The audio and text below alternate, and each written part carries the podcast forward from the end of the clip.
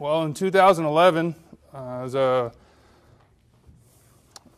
highlight in my life. I made a couple changes in 2011. There's also something that happened in 2011 that if people, it, it hit me hard. I'll never forget. I'll I'll remember it till the day I die. That was, we had a severe drought in Houston.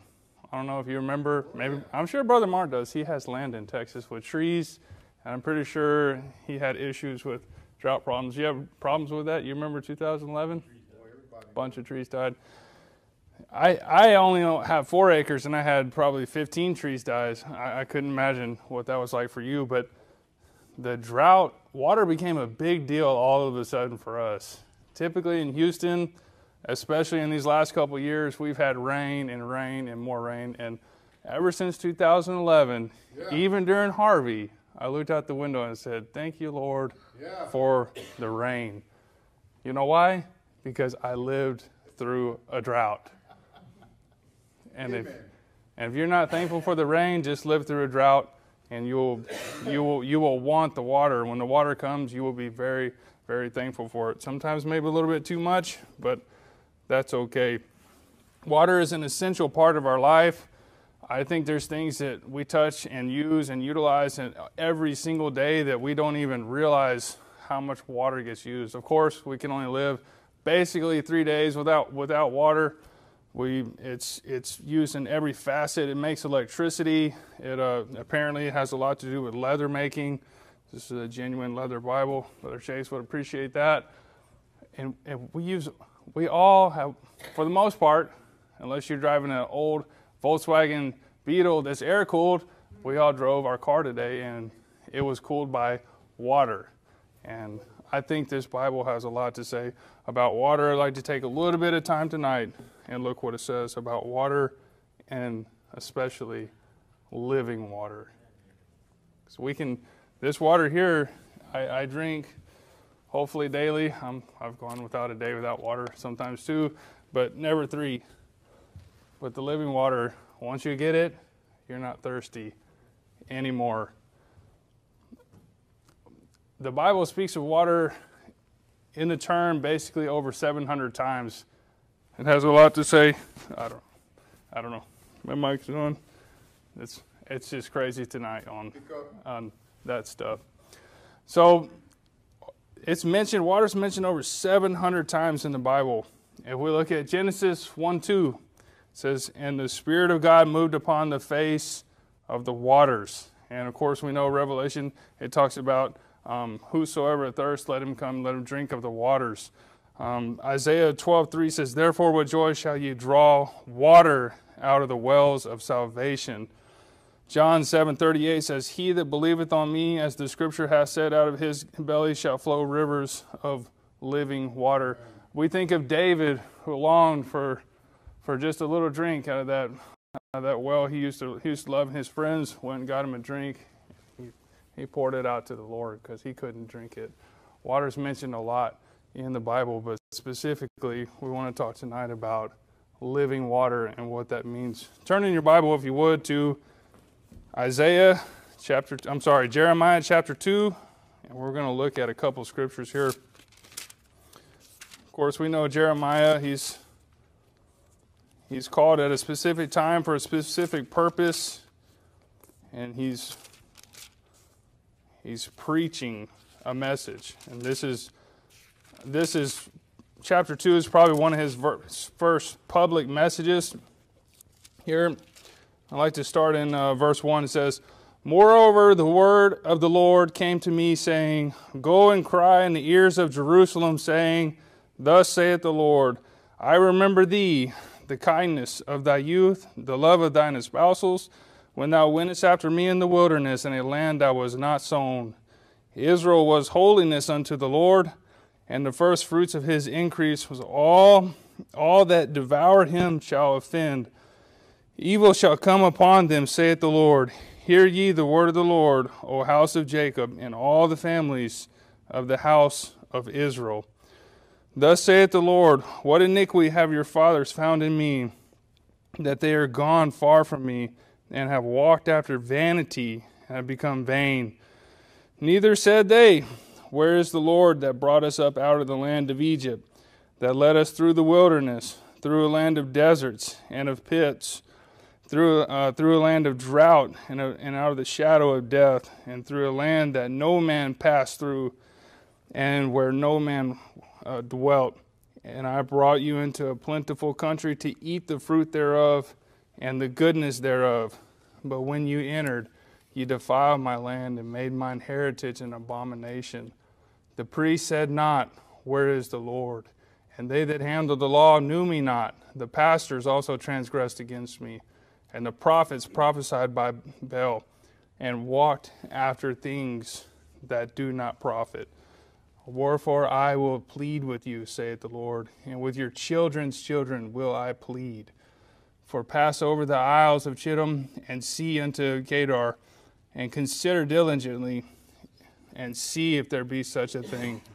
Hath a nation, hath a nation changed their gods, which are yet no gods? But my people have changed their glory for that which doeth not profit. Be astonished, O ye heavens, at this, and be horribly afraid.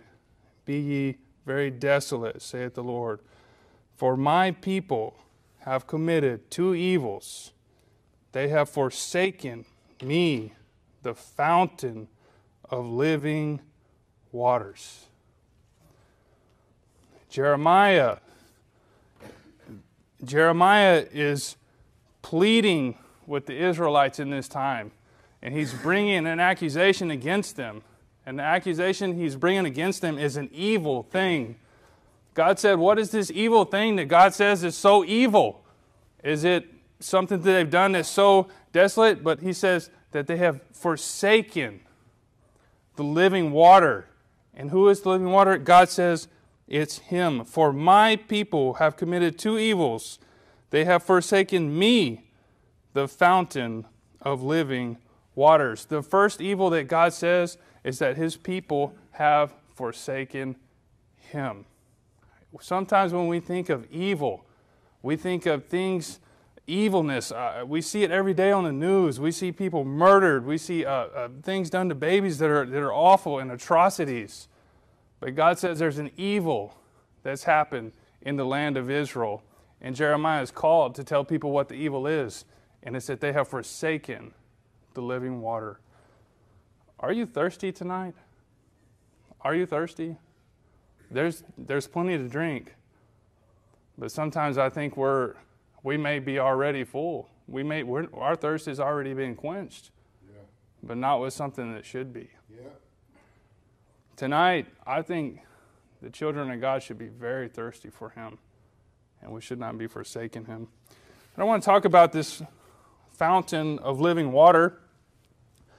It's, it's very drawing to me because I see a fountain of living water that is coming up out of the ground and is unquenchable. You can't stop it. It's coming out of the ground and no man can stop it. Who can stop the Lord and who's going to stop that? But you can live by it each and every day.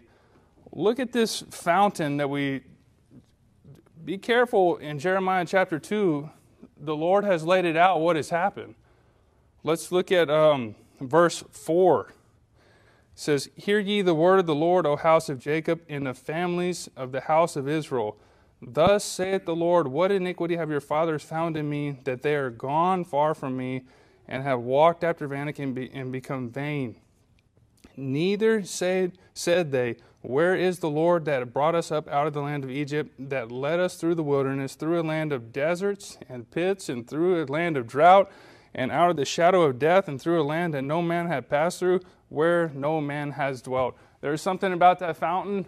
The fountain is faithful. Oh, what a simple message. Yes, it is very simple. The fountain is very faithful.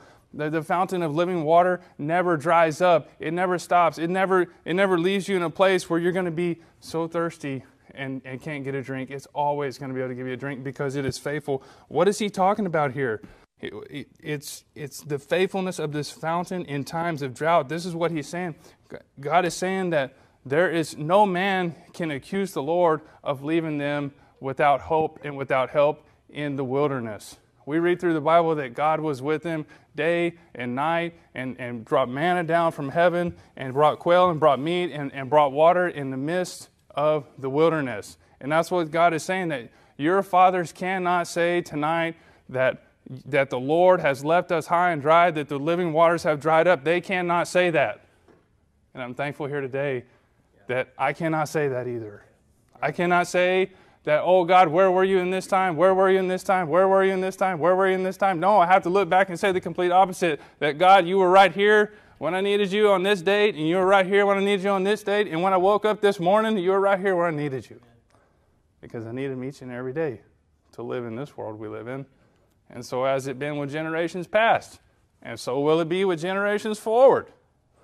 And we even see here that God even opens his heart more about this living water. As we see right here in verse 9, it says, Wherefore I yet plead with you. God is an eternal, almighty, has the strongest fist that you can think of, brings the hammer down, has opened hell up and sucked people down wide open. But yet, he tells us here that the living water pleads with you to come and live by it and get a drink from it. And if you're a father, if you're a mother, if you have kids and grandkids, be thankful tonight that the Lord said, I will plead with you, saith the Lord, and with your children's children will I plead. We, I had even someone today, uh, yesterday, as I was working, we were just uh, talking in conversation there, and he looked at me and he said, Boy, I'm glad I'm as old as I am. I said, because you and your kids, I'm not sure what y'all are going to do. And I said, I, you know what? I'm not sure either, but I know, I know where to go. I know where to stay. I know where to live by. I know how I'm going to make it. And that's by staying with the living water. But we also see God is faithful in times of drought. He says it there. When things are dried up, when things are not going how they're supposed to be, when, when there's famine in the land, God is yet found faithful over and over and over again. And we get in these circumstances in our life and we look at it and we say, oh, it's just so barren. It's so dry. It's such a drought. But God is more faithful than that. This was a physical drought he was actually talking about that they went through, but there's no doubt that he's talking about a spiritual drought. Brother Mark has changed my mind over something. Can you believe that or not? Anyways, he said something when I first came to church. I was sitting there in a Sunday school class, and he said, Living for Christ in a post Christian world. I was like, A post Christian American? I said, Wait, what? Hold on. God, when did that happen? And then I was like, Man, you're right. We're not, this is not really a Christian society anymore. And I went, Oh man, things, things are kind of on the change big time. And then, of course, the last several years, we've seen change after change after change after change. And sometimes we feel like there's a drought coming, and that's okay. Because I know, but we know. We know who has the living water, and we know where to go during a drought. And it says here, but look at it. Look at verse 6 again. It says, Neither said they, Where's the Lord? They, they couldn't say that. Where's the Lord? He was there the whole time. That brought us up out of the land of Egypt, that led us through the wilderness, through a land of deserts and pits and a land of drought and of the shadow of death. I, I would say very few in this room have ever really faced a true shadow of death. Maybe you have, but I've listened to stories of people that have, and it's very crazy. But I also thought this I said, perhaps we have all faced the shadow of death with somebody in our family, maybe someone very, very close, and we realize that God is still the same and still is able to provide you through that Amen. situation, regardless, Amen. even in the times of the shadow of death. Makes you think of someone else, doesn't it? Makes you think of David in Psalms 23. He knew where his help was at, even in the times of the valley of the shadow of death. David knew where to find God. David knew where to get help. And for David, that wasn't an illustration. But his life was really on the line and being hunted for day in and day out. And for us, as we see death, loved ones pass over into the other side, God, this fountain of living water, can be found very faithful in those times. And this is what Jeremiah, with the Lord speaking through Jeremiah, this is what he's pleading with the Israelites about. Please look at your situation. Look at the people that have gone on before you. They have absolutely, they could never find a fault in God, but yet they had, they had to find Him faithful in all situations. Let's keep reading in verse 6. We just read that God's found faithful in a drought and in the, sh- the shadow of death, and through a land that no man passed through, and where no man dwelt. God is found faithful in times of isolation. I would, I would say that if you desire for your relationship to be stronger with the Lord, you will go through a period of time of isolation with the Lord. They all, all, all the great prophets of old had to. David had his time of isolation. The Apostle Paul had his time. Jesus had his time. And if the, if the Lord had to go through it, I'm sure you will have to. And that, that period of isolation is not a time of woe is me, but it's a time of how great He is. Though you may be found by yourself, it's okay because you're not by yourself. But you're, you're having to put all your trust in Him.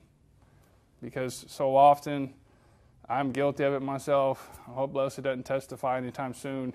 But we're, we're very, very, um, uh, the, the, the area around us really dictates how we feel a lot. How other people treat us and different things happen. That really dictates a lot. But what are you going to do when all that's gone? Take all that away. It's just God leaves you alone, just you and Him, and everybody else forsakes you. What are you going to do? Are you going to say your situation is this, that? No. God is more than enough. And there was a time when I preached. I preached about friendship, and I preached about, you know, you should be a loyal friend, and friends are loyal. And then what are you going to do when, are you going to be that friend that's going to back up another friend and stay there strong and, and be there? And uh, be real careful what you preach, because you're going to have to live it. And I had, to, I had to see that happen. I watched that happen in my own life where I went, oh, I went, man. I said, man, I, sometimes might just be just me around here. And, uh, but I'm, I'm thankful I can say that God, God was more than enough because it's living water. Once you drink of it, you don't thirst no more. You don't have to look around, you don't have to search for it. But you just keep drinking at the living water and drinking at the living water and drinking at the living water and drink, drink, drink, drink. Forever and ever, amen. It's there in heaven. Guess we'll keep drinking of it for all eternity. Of course, God is pleading with his people. We see that in verse 9. But if we look at verse 8, it says, The priest said, They said not, Where is the Lord?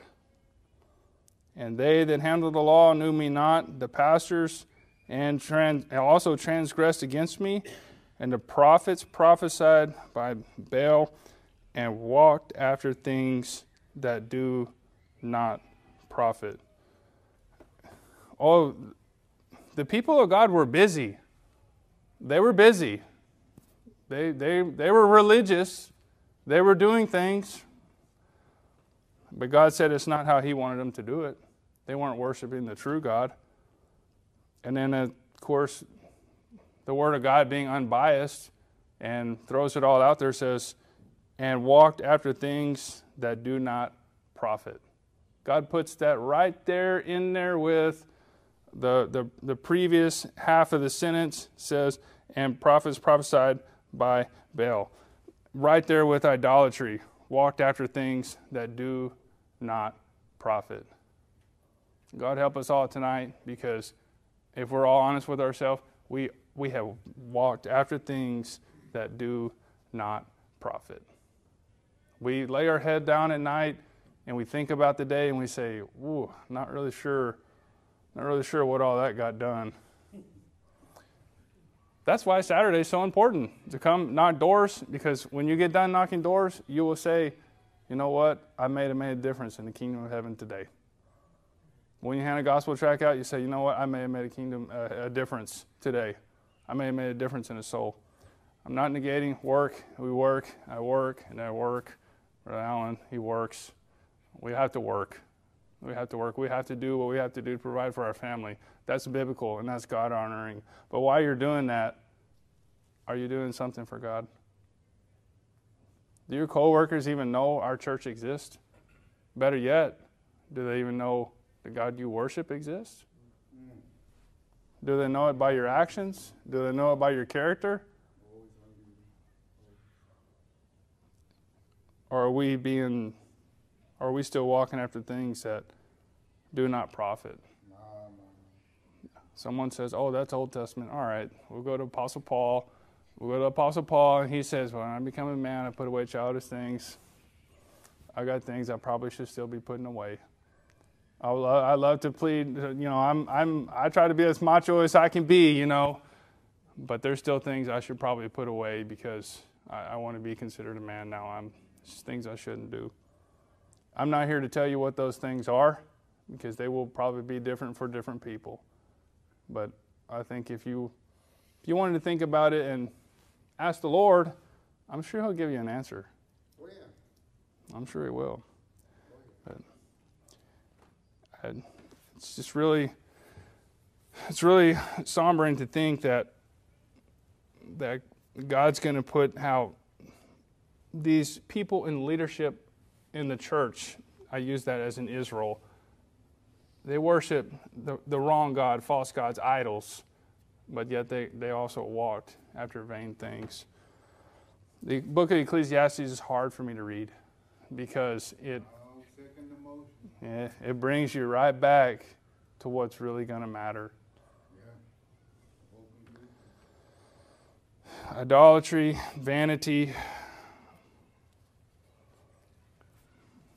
This is the Lord's book. This is what He said. Entertainment. Entertainment is crazy in the world. $720 billion was the last thing, what they were worth. I don't even know. It's it's definitely a time waster. It's definitely a, a deal. We, we all get caught up in it. But, uh, sin, that's that's an easy one, ain't it? Sin is very vain. It's you're gonna walk after things that do not profit. Sin. It costs you more than you want to pay, takes you further than you want to go, and keeps you longer than you want it to stay. It, sin, you, sin doesn't profit. Not for our God, not for us. Profit the devil. Well, we got to move on. Let's look at the second half of verse 13. Because God said that there was two evils. We just mentioned one that Israel has forsaken the living me he says me the living waters. Okay? And what's the second half of the verse? What's the second evil that God says? It says, and hewed them out cisterns broken cisterns that can hold no water. God says that you, not only have you forsaken me, it, it's one thing to say, okay, I'm not going to follow God anymore. But he says it's even worse because they turn from God and turn to an idol. Okay? And they're doing it in their own accord. It's the same old song, the same old broken record, same old thing that we do. Same old thing where we kind of turn from God and decide to do things kind of in our own light, kind of in our own ways and our own schemes and our own plots versus doing it how God has clearly laid out for it to do. Stay by the living water. Stay by me. I'm enough. I'm more than enough. Yeah. You'll never be thirsty by me. Amen.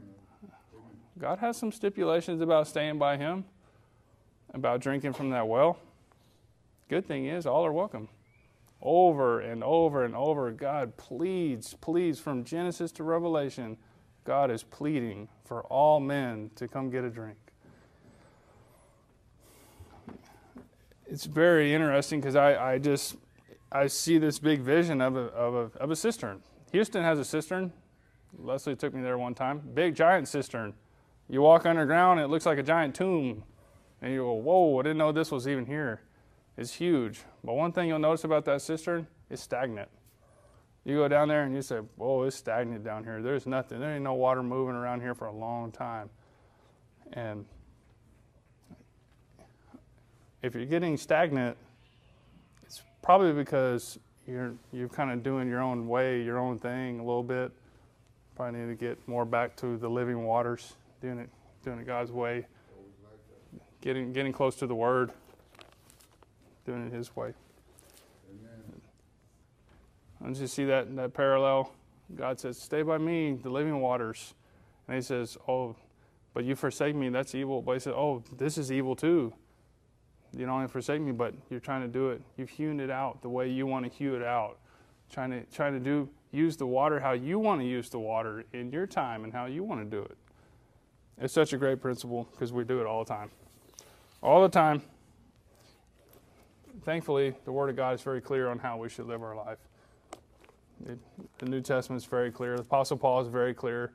We don't have to guess on how we're supposed to live our life. Jesus was very clear. John chapter 15 says, well, how are we supposed to live? Abide in, abide in me. Abide in Christ. What are we supposed to do? Abide in Christ. How do we stay close to the living water? Abide in Christ. Well, how do we do that? It's easy. Forsake yourself and cling to Christ. But we have a real bad habit of clinging to everything but Christ. But but once you cling to him and get a drink of that water, and then you kind of wiggle on out there and get a taste of something else while you're ready to go back. God, I got to go back. I'm coming back. I, I, I, love your living water. It's, it's great. It's more than enough. It's more than enough. I'm thankful for that. I've labeled the second half of the verse called a manufactured faith because these people were trying to manufacture their own God, their own religion, their own way of worshiping. You see it right there. It's just like uh, or Aaron and the people made a golden calf. They manufactured something. We don't we don't serve a manufactured God. Amen. What we're supposed to do is not manufactured.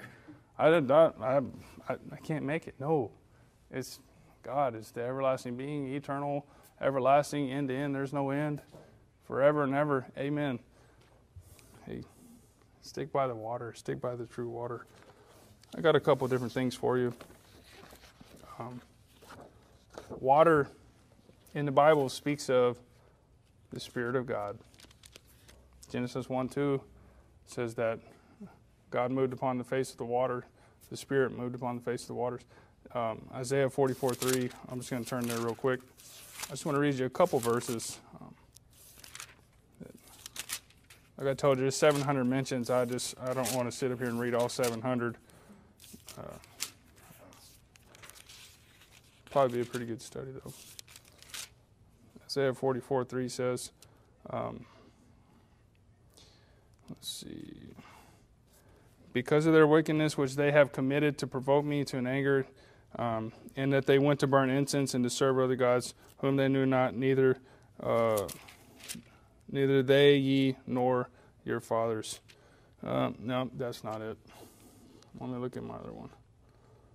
I got a 40, 4910. 4910. But I have made Esau bare, and I have uncovered his secret places, and he shall not be able to uh, hide himself, and his seed is uh, spoiled, and his brethren, neither his labors. Oh my gosh. I know what's going on. I got to get out of Jeremiah. Yeah, there we go. Thank you. Now we'll start making some sense. This about like today has gone.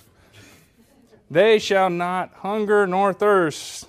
Neither shall the heat nor the sun smite them, for he shall have mercy on them and shall lead them, even by the springs of water Amen. shall he guide them. And it's full that uh, Psalms is full of it. Water has a lot of properties to it. Like I told you, we use water every day for a whole bunch of things. Well, we we use water a lot because it has a cleansing property to it. We clean a lot of things with water.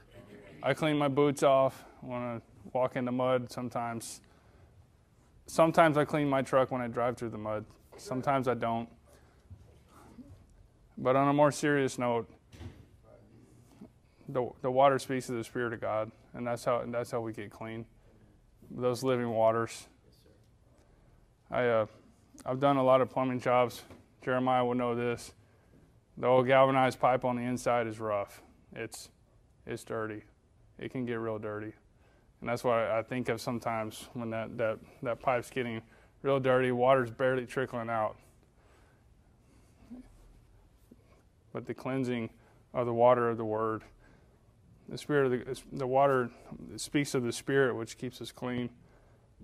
The symbolism of baptism, that my old life has passed away, my new life is going to be a clean life for the Lord. Are you thirsty tonight? Do you want to live by the fountains? I do. Oh, yeah. I'm thirsty for Him. This world will make you develop a thirst. Not for, well, you can for them, but it makes me want to get even closer to the Lord. I get thirsty. Be careful of a manufactured faith. Be careful when you start wanting to kind of do things in your own light. We're real, we're real, uh, we're very quick to, let's use the term justify. We justify things that we do a lot. You know, it may be in the gray area, but we, we, we don't give God the doubt, we give ourselves the doubt just err on God's side. When you're doing something, just err on God's side. I learned that from the fire department. When you are working with a patient and you're in a gray area, you do what's best for the patient. With God, err on His side. If you're wondering, like, should, should, you probably shouldn't then.